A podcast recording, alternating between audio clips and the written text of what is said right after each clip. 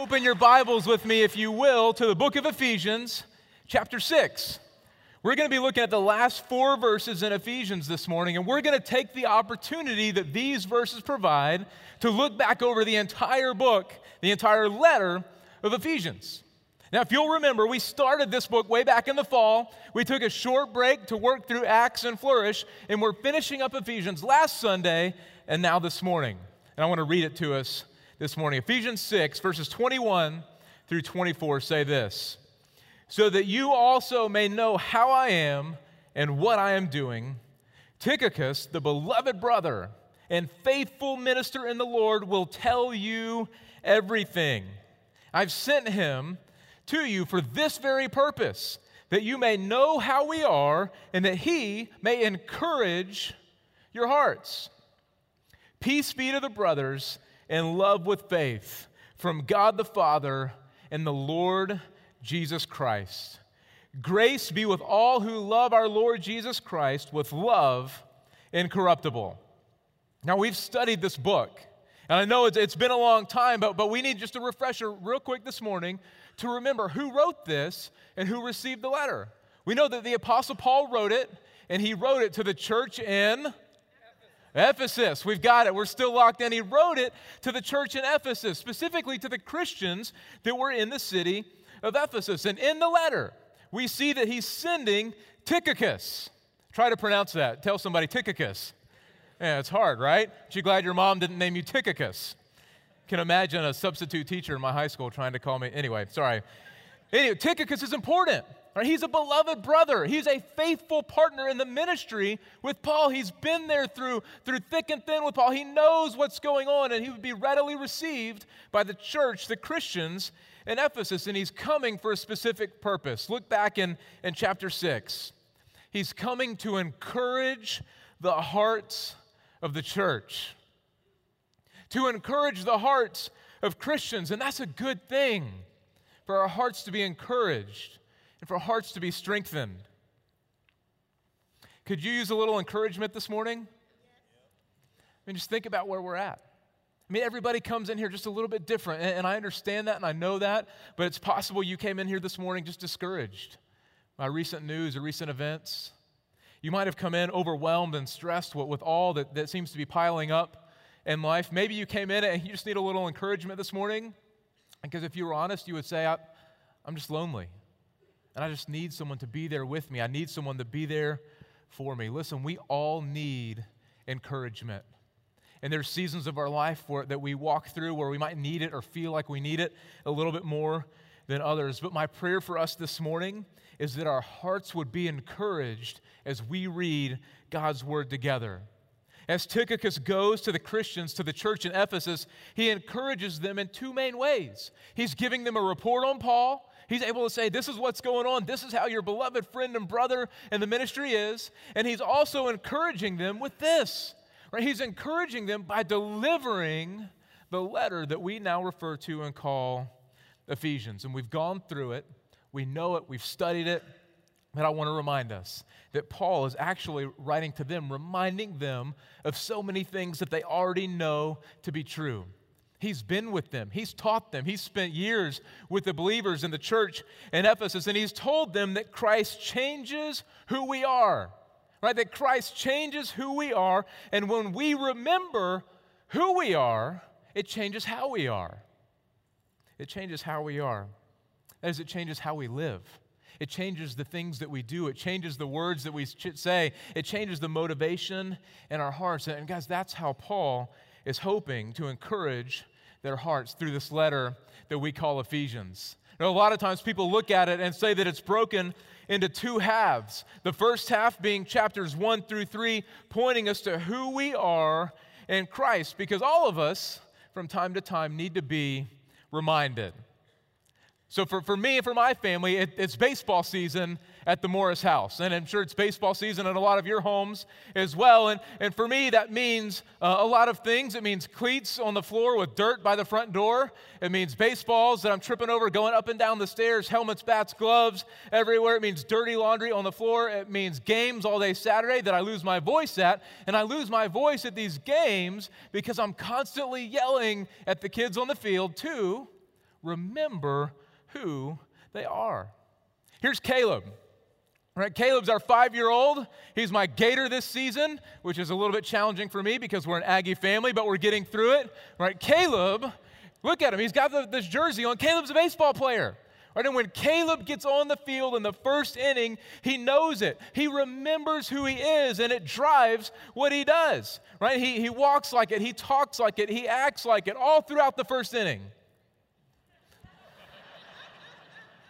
we play more than one right? And sometimes by the second inning, I'll look out there on the field and he's building sandcastles in the dirt, right? Uh, all the team, not just him, and they're playing tic tac toe with their cleats. I'm like, dude, pay attention. What's going on with you? They're running off the field asking for snacks, all of these kind of things.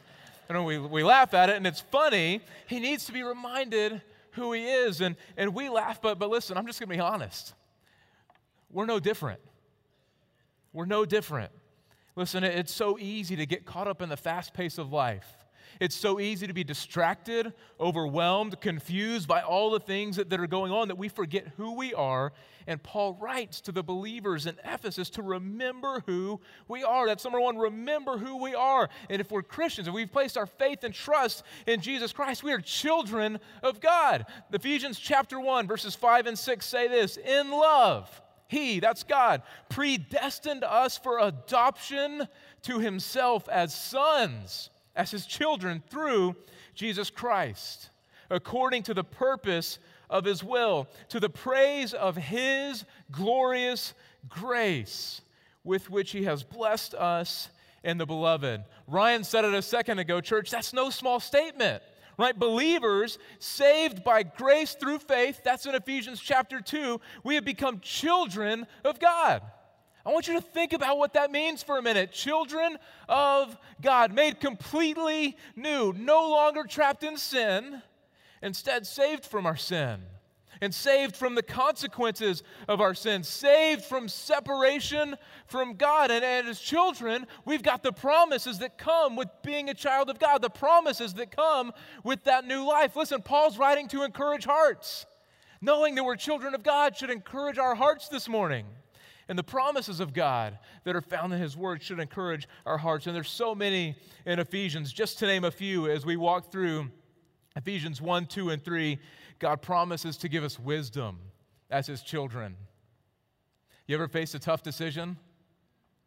Ever been in a situation where you weren't sure what to do with your family, with your home, with your marriage, your kids, your work, your finances? God promises to give wisdom, godly wisdom to His children to navigate this life. We see in Ephesians that God promises that we are alive in Christ, and as He makes us alive in Christ, that we're connected to the Father. Right? We're never alone. We're connected to our Heavenly Father. If you've ever felt alone, be encouraged this morning that, that you're not. If you're a child of God, God's Word promises that He is right there with us. And God's Word promises in Ephesians, as Paul's encouraging hearts to give us strength and power to live in a world that, if we're just honest, sometimes tough to live in. The different things that we face that we walk through. God's word promises that as his children, we've got strength and we've got power. His power, his strength. So be encouraged this morning as children of God with the promises of God. And as Paul closes out that first half of the letter at the end of Ephesians chapter 3, he prays for the believers in the church in Ephesus. In Ephesians 3:17, he says this as a part of his prayer, he prays that Christ would dwell in the hearts of the church that Christ would dwell in the hearts of the children of God through faith. That Christ would dwell in us, that, that He would change our hearts, that He would alter our hearts from the inside out to make us look more and more like Him, that He would be with us in a way that constantly reminds us who we are as His children, saved by an incredible mercy and an incredible grace. And as you and I remember who we are, listen to this. We're going to live because of who we are. As we remember who we are, we're going to live because of or motivated by who we are. Right? God changing everything about us, God making us and calling us His children. It's not just a name change, it's not just a title change. It changes everything about our lives. The way that we are reflects now who we are as God's beloved children. Right? Remember Caleb, my gator? When he remembers who he is, he lives like who he is. When he remembers that he's a baseball player, what's he do? He catches, he throws, he hits. Here's a proud dad moment. Yesterday in his game, right, he, he hit the ball so far into the outfield that the coach of the other team had to go get it, all three at bats, right? And he did that right? It was awesome. And he did that because why? He remembered what he was doing, right? He swung the bat hard because he was a baseball player. He's doing what he was supposed to do because of who he is. Listen, he didn't get on the baseball field yesterday and throw a football. Why not? That's not who he is. Right? He didn't get on the baseball field yesterday and kick a soccer ball. Why not? It's not who he is. He didn't get on the baseball field yesterday and cry. Why not? Oh, come on. There's no crying in baseball, right? And because that's not who he is. Listen, he got on the field and did what he was supposed to do because of who he is. And listen, it should be the same with us.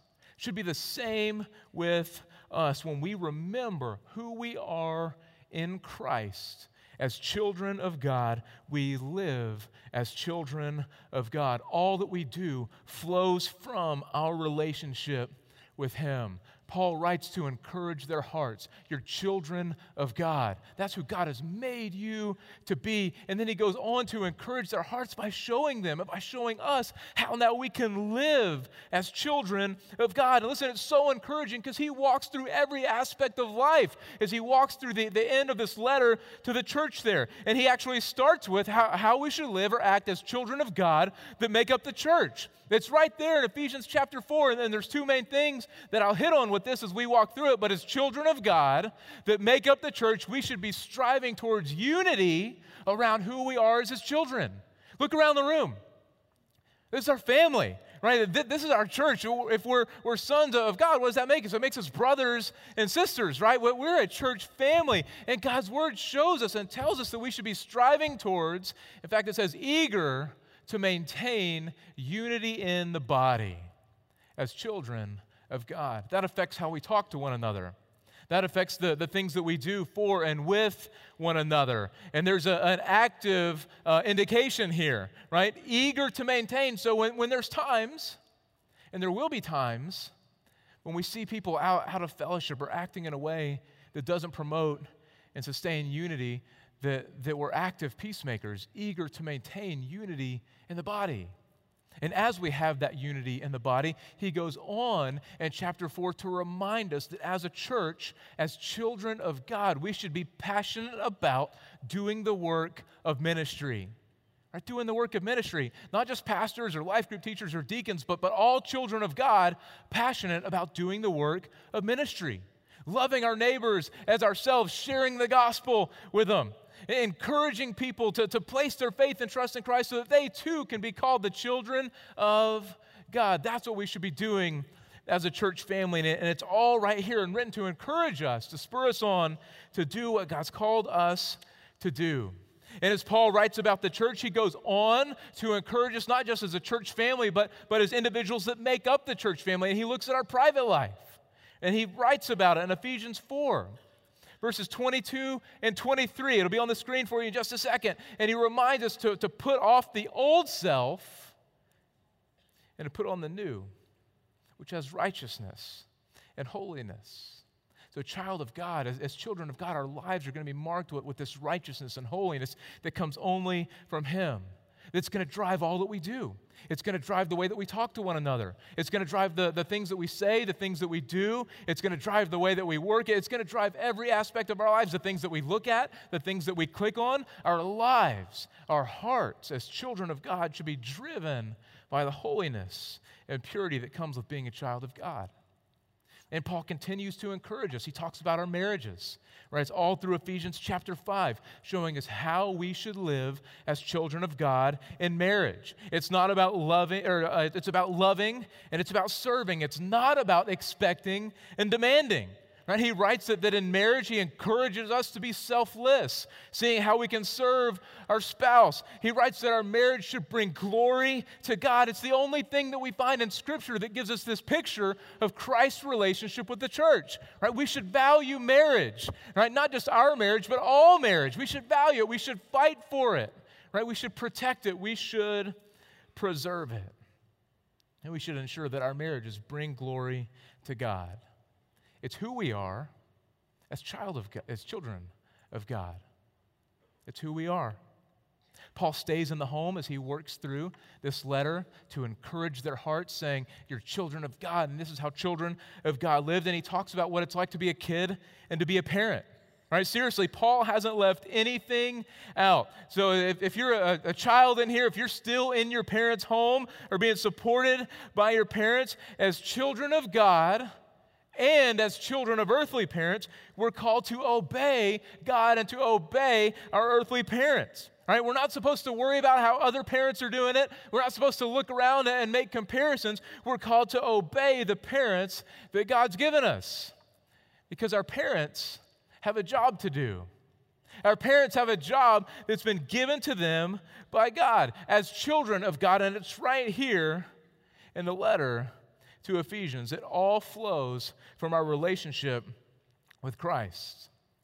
Now, now what happens if we were to look at a specific area of our life and, and, and not live it out connected to Christ, not live it out as a child of God. I think there's a, an image they're going to show up there. If we try to, to be connected to something else, you see that? Right? It, it just doesn't fit.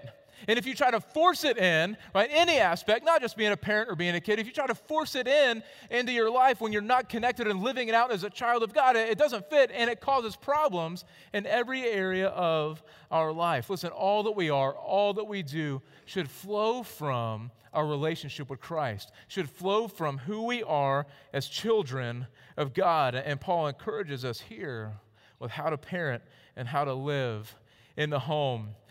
David Platt said something about this several years ago when it talks about parenting as a child of God. This quote has stuck with me for a long time. I pray that it sticks with you as well. He says, Our goal in parenting is not ultimately for our kids to get a great education or to be great athletes or to find a great husband or get a great career. Our goal for our kids is for them to love a great God. And as children of God, as children of God, our goal for our kids is for them to love a great God. And, and, listen, this isn't just for parents.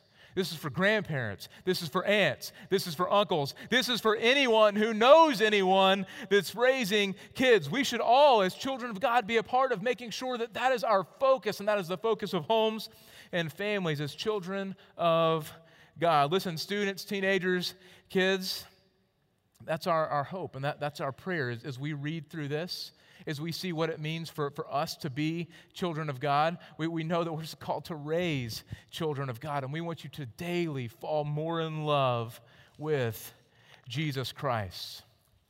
Parents, be encouraged this morning. Let God's word, let this letter encourage your hearts that everything else, all the other pressures, and I know there's a lot, pale in comparison to seeing our kids fall more in love with Jesus. And I know there's a ton of other pressure that's out there. If you watched the news this week, you saw something interesting, right? You saw parents from California to New York arrested or in charged with all kinds of things from, from bribing schools to allow their kids to get in, paying off test takers to take the test for their kids, paying people to change scores for their kids. Why'd they do that? Because of all the pressure they feel to make sure their kids end up in a certain place. Be encouraged this morning. Be encouraged this morning. Let our focus be Jesus in the home. Be Jesus as we parent. Let's pray with our kids. Let's love on our kids. Let's teach them to read Scripture, connect them to other believers. And above all, moms and dads and anyone that's connected to anyone that we're, we're raising or helping raise, let's make sure that we that we are living as children of God because our kids are watching. And more often than not, our kids' relationship with Christ is going to look very similar to our relationship with Christ. As parents and, and kids, let's live as children of God because that's who we are. And Paul goes on, and he doesn't just stay in the home. Paul gets out of the home as well, and he talks about our work. And he reminds us that when we're discouraged, when we're frustrated at work, that, that we're children of God, and that ultimately we're working for him to bring glory and honor to Him. And then finally, you heard Pastor Avery last week as this gets to the end of Ephesians and Ephesians chapter 6. He told us when we live like who we are, when we live as children of God, we're able to stand strong in a broken world. Not in our strength, but in God's. Listen, as we walk through this world, we're going to face so many different things that are a result of the fall and that are a result of sin. We're, we're going to face sin and we're going to wrestle and struggle with sin. There's going to be addiction, there's going to be pain, heartbreak, seasons of loneliness and disappointment. We're going to face and walk through the death of people that are close to us. And, and every one of us is going to experience these things. It's the reality of the world that we live in. And I know that it's possible that, that some are walking through some of these right now. It's possible that some have been struggling with, with some of these things for quite some time this morning. Be encouraged. Be encouraged by this letter to the Christians in Ephesians that because of who we are as God's children, God's given us the strength we need. He's given us the tools that we need to stand strong no matter what we face. It's all here. Right? Paul wrote to these Christians, to, to these believers who were facing the same kind of things that you and I face day in and day out. And I'm confident that as they got this letter, that it encouraged their hearts. And my hope and prayer is that as we read it this morning, that it would encourage our hearts as well. We see his letter summed up in the final two sentences of chapter 6, where Paul writes this. He writes, Peace be to the brothers and love with faith from God the Father and the Lord Jesus Christ. Grace be with all who love our Lord Jesus Christ with love incorruptible. We see God's love for his children, and we see our incredible opportunity to love him in return for all that he's done for us. Remember my gator, Caleb? After his game yesterday, at, some point in the afternoon, he took off his jersey. I'm sure it's laying on the floor of his room somewhere, not smelling great. All right, but, but he took it off. And when he, when he takes it off mentally, he's not a baseball player anymore. He's not thinking about that. He's not thinking about baseball. He's thinking about everything else that he's got going on. I want to encourage us and remind us that when we leave here, we don't take a jersey off. Right? No matter where we go, no matter what we do, we don't stop being children of God. He's with us wherever we go because we are His children. So be encouraged this morning and remember that. Be encouraged and remember that no matter where we go, what we do, we are His children. And as we remember that, let's make sure we live in every area of our lives because we are God's children. Let's let our lives reflect who we are. Would you pray with me? this morning, I just want to take a minute to, to allow God's word to rest in our hearts. And my hope and prayer is that it, that it would encourage each and every one of us. And I just want to ask you to respond in, in one of, of a couple of ways as we think about God's word this morning. And the first way is this if you would say, you know what, we've been reading through God's word and we've been talking about what it means to, to live as a child of God. And if you would just say, you know what, I'm not sure if I've ever placed my faith and trust in Christ. I'm not sure if I am a child of God. If you would say that about yourself or wonder that about yourself, would you just look up at me? Just everybody else's heads are bowed, their eyes are closed. But if you're not sure that you're a child of God, I want to invite you to respond to God's word this morning and become a child of God, to be transformed, to be moved from death to life, and have all the promises that come with being a child of God. At the end of the service, we're, we're going to worship today, and, and at the back of the auditorium, at, uh, to my right and to your left, we've got a prayer room called our friendship room. And there will be people in there this morning that would love to open up their Bibles and to show you how to become a child of God, how to place your faith and trust in Jesus Christ. All you've got to do is walk back there and say, you know what, I'm ready to become a child of God. They'll open up God's Word and they'll show you exactly how to do that. And this morning, for those of us who are children of God, who have placed our faith and trust in Christ, been saved by grace through faith, I want to encourage us and remind us that we're called to live in light of who we are. That we're called to live in a way that brings glory and honor to Him as His children. So, this morning, if there are areas of our life that aren't flowing from our relationship with Christ, that aren't motivated by the fact that we're children of God, use this time now. Go before the Lord and confess that. Let this be a time of repentance where you say, God, work on my heart, work on my life, and allow all that I am, all that I do, all that I think, all that I say to flow from the fact that I am your child. Thanks so much for joining us today. We pray that the truth of God's Word is both encouraging and uplifting to you.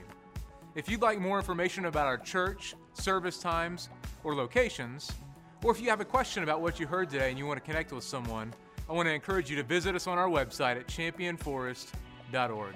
Have a great day and God bless.